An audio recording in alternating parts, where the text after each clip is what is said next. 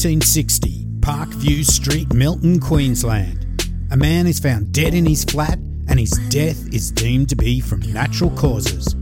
Three years later, a man charged with four counts of murder would confess to his killing. This is the story of William McDonald, the Sydney mutilator.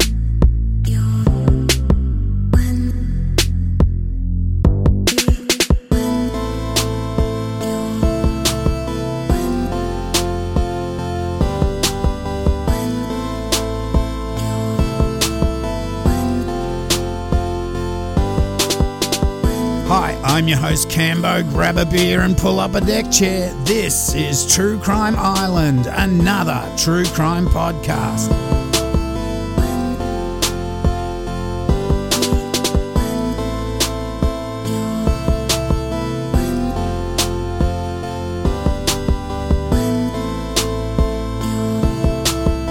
Hi, Islanders. Tonight, not only do I have a gruesome story from back in the day, but it's also the second birthday show for the island. Woohoo! I think it's a few weeks late, but at the end of the show, we will have a few birthday wishes to play, so uh, stay tuned for that. Okay, tonight is a story about a guy that would become one of Australia's first serial killers, and he would brutally mutilate his last four victims. So, first up, let's find out a bit about William McDonald. He was born Alan Ginsberg on the 17th of June 1924 in Liverpool, England. The middle child, and we know what that means being a middle child. He's, he was always going to be a little bit different. Anyway, in 1943, with the Second World War well underway, Ginsberg joins up with the army and is sent to the Lancashire Fusiliers. Hmm. Now, while in an air raid shelter during a German air raid, Ginsberg is raped by a corporal. And although at the time it traumatized him, later on he realized that he actually enjoyed it. He didn't so much enjoy the surprise or non consensual aspects of that encounter, more he realized that he had homosexual persuasions. Ginsberg would be discharged from the army in 1947 and then he would go and see a psychiatrist. He claimed that he was constantly being ridiculed because of his obvious homosexuality and that this was causing illusions and strange noises in his head. He was committed to a psych ward for about three months or so, where he, where he was given electroconvulsive therapy, you know, that shock treatment uh, for his schizophrenia. Well, that didn't do shit, so he thought that if he couldn't change his life, he would change countries. He moved to Canada in 1949, but then immigrated to Australia in 1955, where he changed his name to William McDonald. Not long after getting to Australia, he got into a bit of strife after touching a detective's penis while in a public toilet in Adelaide. touching a dick on the dick. How would you be, eh? Gathering up all that courage to go grab someone on the donga, and the guy you choose happens to be a copper. Fuck's sake. Anyway, he gets charged with indecent assault, gets convicted, and placed on a two year good behaviour bond. He moved to Victoria and he gets a job on a construction site, but again, he starts getting ridiculed about his blatant gayness. The blokes working on the site beat him up one day, calling him a poofter. McDonald doesn't get mad, he gets even. He slashes the tyres of all their push bikes. He then moves into state again. Probably a good idea. The poor bloke, and, and from what I can see, he never had any real friends. Well, he moves up to Queensland where he would often lurk around known homosexual hangouts such as toilet blocks and bars, hoping to meet other gay men to have sexual encounters. Now, we must remember that back in the late 50s and 60s in Australia, and for that matter, many other places in the world, homosexuality was shunned upon by the general public, if not illegal. Now, from what I've read, McDonald was constantly bullied for being gay wherever he worked, either directly or by being talked about behind his back. Now, for someone with mental issues, all this did was make him more anxious and more paranoid. There was a rage building up inside him that would soon be unleashed. In 1960, while walking near Roma Street railway station in Brisbane, MacDonald meets 55 year old Amos Hurst and invites him for a drink at a local pub. They get pretty pissed and grab a few takeaways before going back to Amos's flat in Parkview Street, Milton. Nowadays, Parkview Street is more of a business district, but back then it had many rundown apartment blocks. When they get to Amos's place, they continue drinking until Amos passes out. With the rage inside MacDonald having been built up for so long, he started to choke Amos, who was so drunk he couldn't fight back.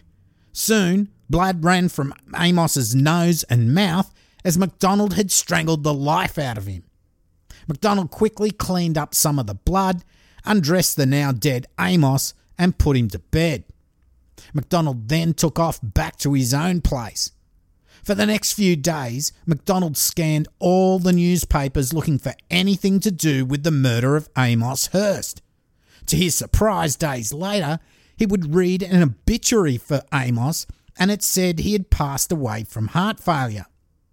The autopsy did find that there were marks on Amos's neck and that he may have been in a fight, but as Amos was just a drunken derro, the police closed the case. Now, before I go on, the term derro is a term that was used back in the day for an alcoholic person that was derelict, hence the Aussie slang derro. We always shorten words and put an O or, or an E on the end. Now, these guys used, used to hang around parks, drank metho or cheap booze, and were usually homeless. More often than not, they were formerly professional people that had fallen from grace, that just had mental illness, became alcoholics, and ended up on the streets. Now, for the whole time since killing Amos, McDonald had been shitting himself expecting the cops to come through his front door any time, even though he was sure no one had seen him leave Amos's place. Amos still had the urge to kill and almost did kill again in Brisbane. He had bought a knife that he could easily conceal and met another drunk down and out guy. While drinking cheap booze in a park, McDonald started to get the delusion that his drinking partner was the corporal that had raped him all those years ago. When his drinking buddy passed out, McDonald straddled his chest and was about to stab him with his knife when the urge to kill subsided and he got up and walked away. McDonald then moved down to Sydney and found a place to live in the eastern suburbs.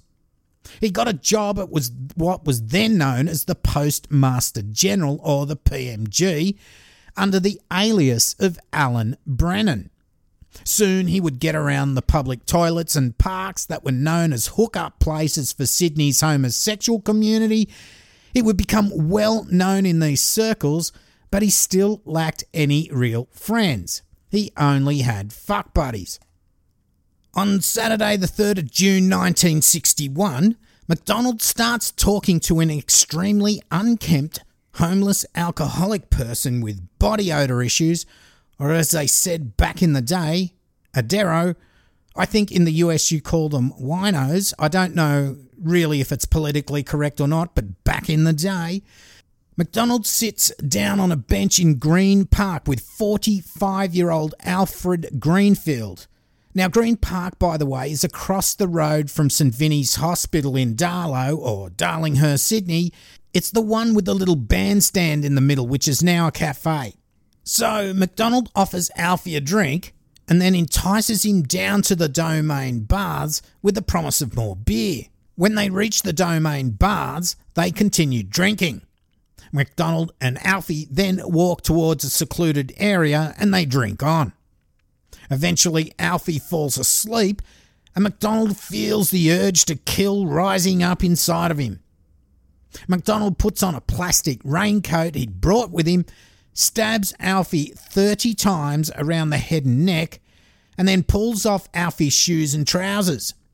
McDonald then grabs Alfie's ball sack and penis, then with his knife he cuts them off. McDonald then wraps the bloodied knife in his raincoat, walks down to the harbour, and throws Alfie's dick and balls into the harbour. He washes his hands and walks home.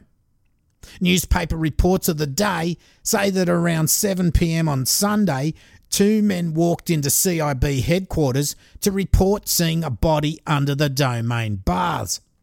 It didn't take long for police to identify Alfie from his tattoos. Skin divers, while looking in the harbour for the murder weapon, were able to locate Alfie's dick and balls. Police interviewed several people and found that his last known sighting was on the Saturday night at the Darlinghurst Hotel.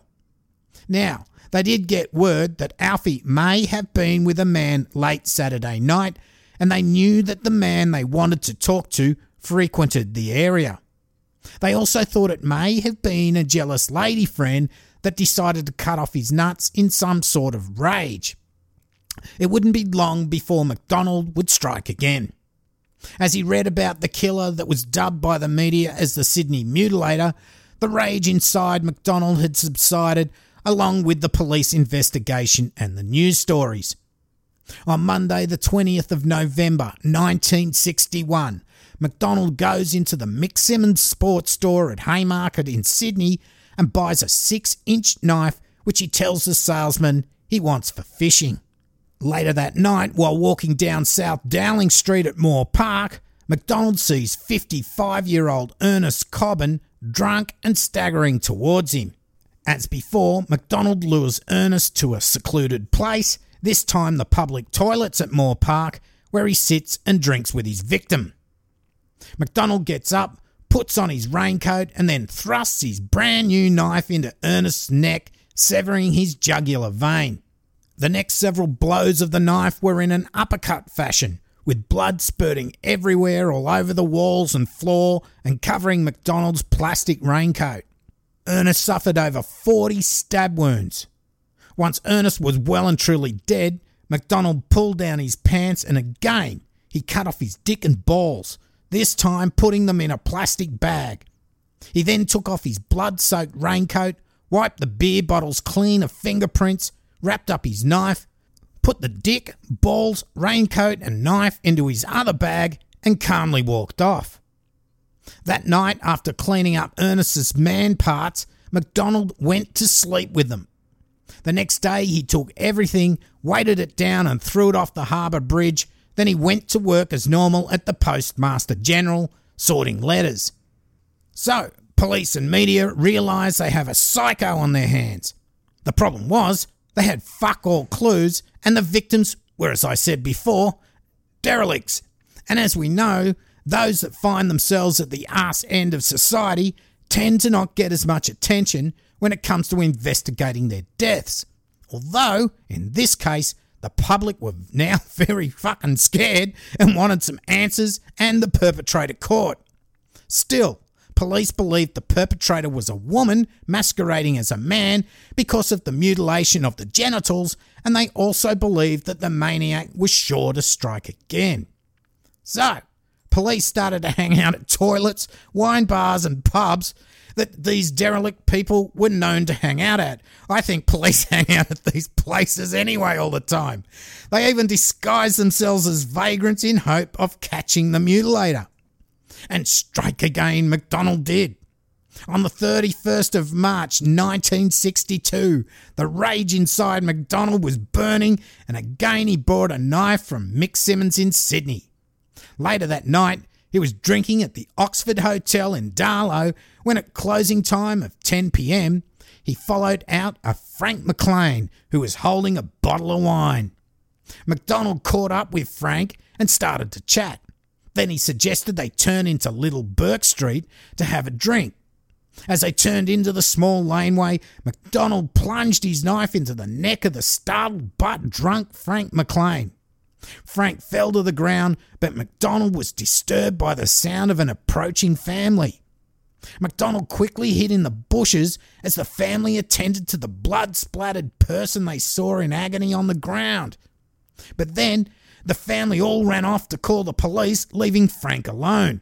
MacDonald then took his chance and pulled down Frank's pants, cut off his dick and balls, put them in a plastic bag, and then ran off, leaving Frank to bleed out before the family returned after calling the police. Police and ambulance crews got to Frank but were unable to save him. Again the next day, MacDonald threw his bag with Frank's genitals in it over the harbour bridge. On the 8th of April 1962, the Sydney Morning Herald ran an article on the mutilator murders. They reported that at this stage, police had a map that showed the three crime scenes in what they called the murder mile. If you look at the locations from the Domain Baths, which is the uh, Boy Charlton pool now, at the first killing to the toilets at Moore Park, the third killing is almost in the middle at Little Burke Street. It's two miles actually, but the murder mile sounds better than the murder two miles. So, now at this stage, police are starting to doubt it's a woman carrying out the attacks and they check all ships that were in the harbour at the time of the three murders, but that's not going anywhere. They see that the time difference between the first and second murder of five and a half months has decreased to just over four months between the second and third murder. This suggests to them that the killer's compulsion is getting stronger and that he took extreme risks during the third murder, as it was done in an area that has plenty of foot traffic. Psychiatrists believe the mutilator to be a little antisocial, but most of the time he appears normal, and that he is a Jekyll and Hyde type, and he could be from any socio-economic part of society. They did go on to say that the killer is a psychopathic homosexual sadist, so I guess they weren't that far off. Also, they mentioned that the killer was careful not to leave any evidence such as fingerprints or even footprints behind when leaving the crime scenes. On the 19th of April, the government increased the reward for information leading to the arrest of the mutilator from £2,000 to £5,000. The Premier, Mr. Heffron, also added that the Governor Lieutenant General, Sir Eric Woodward, would be also be advised to give a free pardon to any accomplice other than the killer himself if they gave information leading to an arrest. At this stage, MacDonald, working at the Postmaster General under the alias Alan Brennan, lost his job. He decided to go into business and purchased a mixed business sort of like deli or milk bar in Concord, and that's about 20 minutes' drive west of Sydney. He lived in a room above the shop. On the 22nd of July 1962, the Sydney Morning Herald reported that police believed that the mutilator was planning his next murder, and they were sort of correct. In actual fact, the fourth murder had already happened six weeks before and just over two months after the third killing. Now, this is where things get really interesting. MacDonald, as I just told you, had been working and had purchased the mixed business in the name of Alan Brennan. On the 6th of June 1962, MacDonald was drinking at the Wine Palace in Pitt Street, Sydney. Now, here he met the just released from prison and petty thief, 42 year old James Hackett. MacDonald invited Hackett back to his place in Concord to continue drinking. They caught a cab there, and yes, they kept drinking until Hackett passed out. MacDonald grabbed a boning knife from his shop downstairs and plunged it into Hackett's neck. Hackett woke up from his drunken slumber and was able to shield the next blow, which diverted the knife, cutting MacDonald's own hand. He was unable to dodge the next blow as MacDonald got him right in the heart, killing Hackett pretty much instantly. MacDonald then continued stabbing Hackett, then got up and tried to cut off his dick and balls as he'd done before, but the boning knife had become blunt from all the stabbing, and he eventually gave up and fell asleep on the blood soaked floor. When he woke up, he freaked out and realised there was so much blood soaked into the floor and walls that it was dripping downstairs into his shop. He cleaned up as best he could and then presented himself to Concord Hospital, where he got his badly cut hand stitched up, telling doctors he'd cut himself in his shop. On his return to the shop residence, he thought about the amount of blood and the fact that he took a cab back with Hackett the night before. If Hackett was reported missing, they could easily track his last movements back to the shop, and no amount of cleaning would disguise the bloodstains everywhere. So MacDonald took Hackett's body downstairs and dragged him under the house and stuffed him in one of the corners. A few days later, MacDonald fled to Brisbane, dyed his hair, grew a moustache, and went under the name of Alan MacDonald. Now, I guess that's a mixture of William MacDonald, his real name, and Alan Brennan, the name he was working under in Sydney.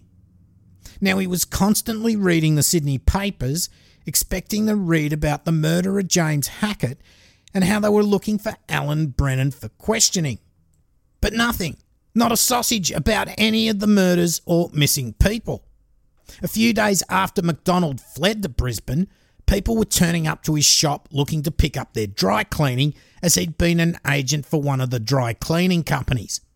They and the neighbours just assumed the shop owner had left town. After a month or so, a bad smell was coming from the shop, and the health department and then the police were called in. Eventually, they found a rotting corpse under the building and they assumed that it was the missing Alan Brennan. But as we know him, William MacDonald.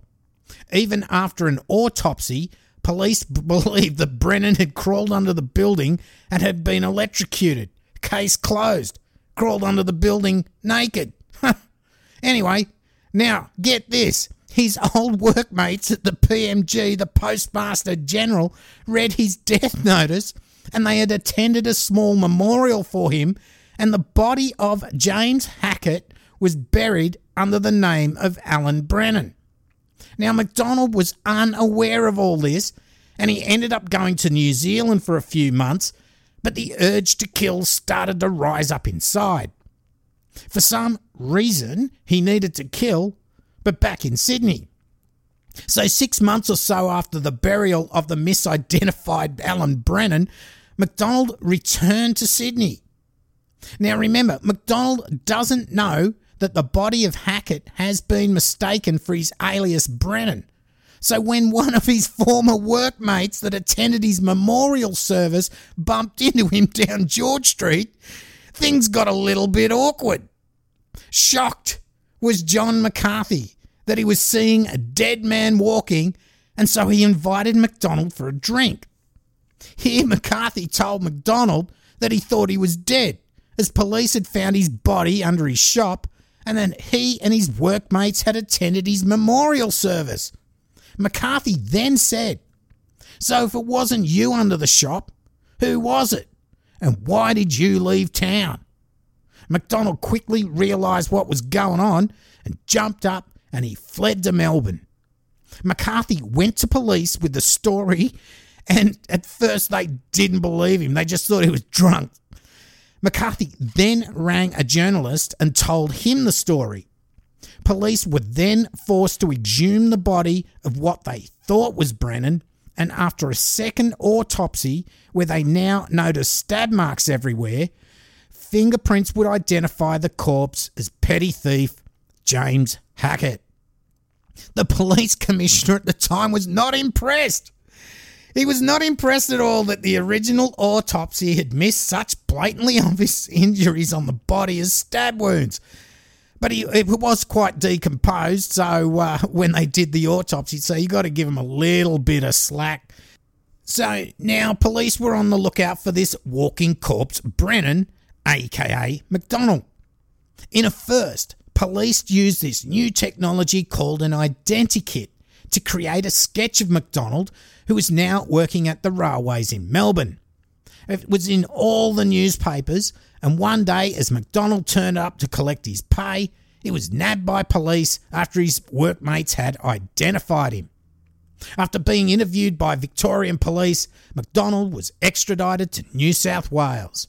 While in custody, MacDonald not only confessed to the four Sydney murders, but he also confessed to the one in Brisbane, Amos Hurst, who was thought to have died of heart failure. They dug up poor old Amos, but they found his neck bones were too disintegrated to 100% say he was strangled. McDonald would be charged with the four New South Wales murders and he pleaded not guilty on mental illness grounds. Psychiatrists confirmed that McDonald was mentally ill, and both the prosecutors and defence agreed. However, it was up to the jury to find him not guilty, but they took only a couple of hours to find him guilty on four counts of murder. McDonald was sentenced to four consecutive life sentences with the strong recommendation that he never be released. He kept to himself inside and had no friends. Eventually, as he got older, he realised that he didn't want to be released. He preferred to stay in jail. He felt that he would not last five minutes on the outside. McDonald died May 12, 2015, aged 90, while still in prison. At the time of his death, McDonald was the oldest and longest serving prisoner in custody in New South Wales. So, Islanders, what a story! First, he murders a guy and the police think it's death by natural causes. Then, after killing four people in New South Wales, the last victim they think is him, and he's only found out once he goes back to Sydney. No one suspected him otherwise. All he had to do was stay away from Sydney. It was unlucky as well being the first person in Australia to have a sketch made from the new identikit process which is in use still today, but it's probably on a computer now. How would you be running into your dead mate from work? Now, we're lucky that McCarthy guy had enough brains to work out that if McDonald was still alive, then who did they bury? And he contacted police. Look, it's not that the cops cared. McCarthy still had to go to a journalist to get the cops to take him seriously. Now, over the years, McDonald did say it was not him that committed the murders and that it was his alter ego that did. Now, I think that's fair enough. He was diagnosed as schizophrenic early on, and it was that person inside that got the rage to kill. Now, I'd like to thank Paul B. Kidd and, and his book, Never to Be Released. I read it, and it not only details William McDonald's story, but several other crimes that, as by the book title says, never to be released. Paul also has a radio show on 2GB and affiliates. Look, Google that if you're interested, as he is an amazing author. And Paul, if you are listening, send me an email as I'd love to sit down and have a chat. It's cambo at truecrimeisland.com. So, Islanders, this is the second birthday episode, and I'd like to thank all of you for your support over the last two years. Honestly, if I didn't get the feedback and support, I wouldn't be doing it. It's you, the island listeners, that makes this so worthwhile. There will be a few birthday messages at the end of the show, so listen to them, and there is one blooper. Now, I never do bloopers, but I put one blooper in for the birthday show. And with that, let's get to the shout outs for Patreon and PayPal. So, thank you so much to Donna Giles, who's joined today on the Silver Jet deck chair level. Cheers, Donna. And as you know, True Crime Island is an ad free podcast, totally listener supported, as I know you don't like ads, and I don't want them here as well. So you can join the Island Patreon by going to patreon.com forward slash true crime island, where for as little as a dollar a month, you can help out the island. Thank you to all past and present Patreon Islanders. You are very much appreciated. Alternatively, you can do a one off donation via PayPal at paypal.me forward slash true crime island. If you want merch, you can go to truecrimeisland.threadless.com where you can buy t shirts, hoodies, mugs of rage, and even beach towels and all that stuff. But don't order the black mugs as they suck, and I can't turn off the black mug button on the side. Sarah, if you're listening, I had to send you a white one for your Patreon award. Also, Catherine, I sent you an email on what shirt you'd like so I can send it to you for your Patreon award. For key rings, lapel pins, and koozies or stickers, email me cambo at truecrimeisland.com and I can sort you out depending on where you live and what you'd like so we can work out how much. But you can also help the island by rating and reviewing, and of course, spreading the word. So, if you have a friend or relo that doesn't know about podcasts, grab their phone and hook them up. The island's on Facebook. Funny that. please join the closed group as our lovely mod Senga, Jason, Erica, or Susan will let you in. I might also. Go to at True Crime Island on Twitter and Instagram. We haven't got Snapchat, but maybe I need to. Again, thank you, Islanders, for all your support over the last two years. Happy birthday! Now we'll have promos next week. This week we're going to have the birthday messages and a blooper.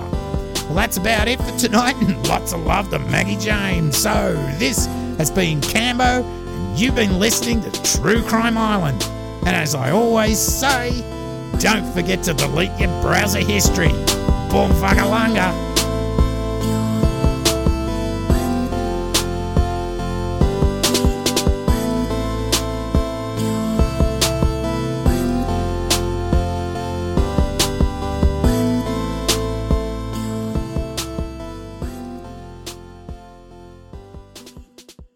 Hey, Cambo, it's Tara. And Barney from Bloody Murder Podcast. We would like to wish you and True Crime Island a happy second birthday. Yeah, happy birthday, and I'm sure there'll be many more to come. We love you. Boom fuckalunga. Hard. Hey, Islanders. This is Kate from Ignorance Was Bliss. I listen to a whole lot of podcasts, and often I'll hear some detail or some idea, and I'll go off down the rabbit hole, researching online or trying to figure out what is that or what does that mean. Cambo can claim the unique honor, at least in my memory, of sending me researching a single word because I consider myself fairly articulate, and here's this word that I don't even understand. And what the fuck is boomfuckalunga anyway? And what am I supposed to? Can I use that in a sentence? Can I not let the kids learn use it at school? What is this? Well, I think, as Islanders know by now, it's not a word you can learn about by reading. It's really one you just have to experience. Campbell, thank you so much and congratulations on two years. That's no small feat. And until next time, boom fuckalunga. Hey, this is Sarah from Good Nightmare. Just wishing Cambo a happy birthday for True Crime Island. Boom fuckalunga. Hey, everybody. This is Jessica from the Asian Madness podcast, and I am here to wish Cambo, True Crime Island, a happy, happy birthday. We all know how awesome and how ragey Cambo can be, and this is not gonna sound very ragey, but here goes. Boom fuckalunga. Happy birthday, True Crime Island. Hi, this is Minna from True Crime Finland. I wanted to wish Campbell and the island a happy second birthday. Don't forget to grab your favorite beer and pull up a deck chair to celebrate. Or if it's too cold like here in Finland, just enjoy your beer in the sauna like we Finns do. Boom fuckalunga. MacDonald then took his chance and pulled down Frank's pants, cut off his dick and balls, put them in a plastic bag, and then ran off, leaving Frank to, Frank, to breed out. Breed out. Leaving Frank to bleed, leaving Frank to bleed out. Fuck!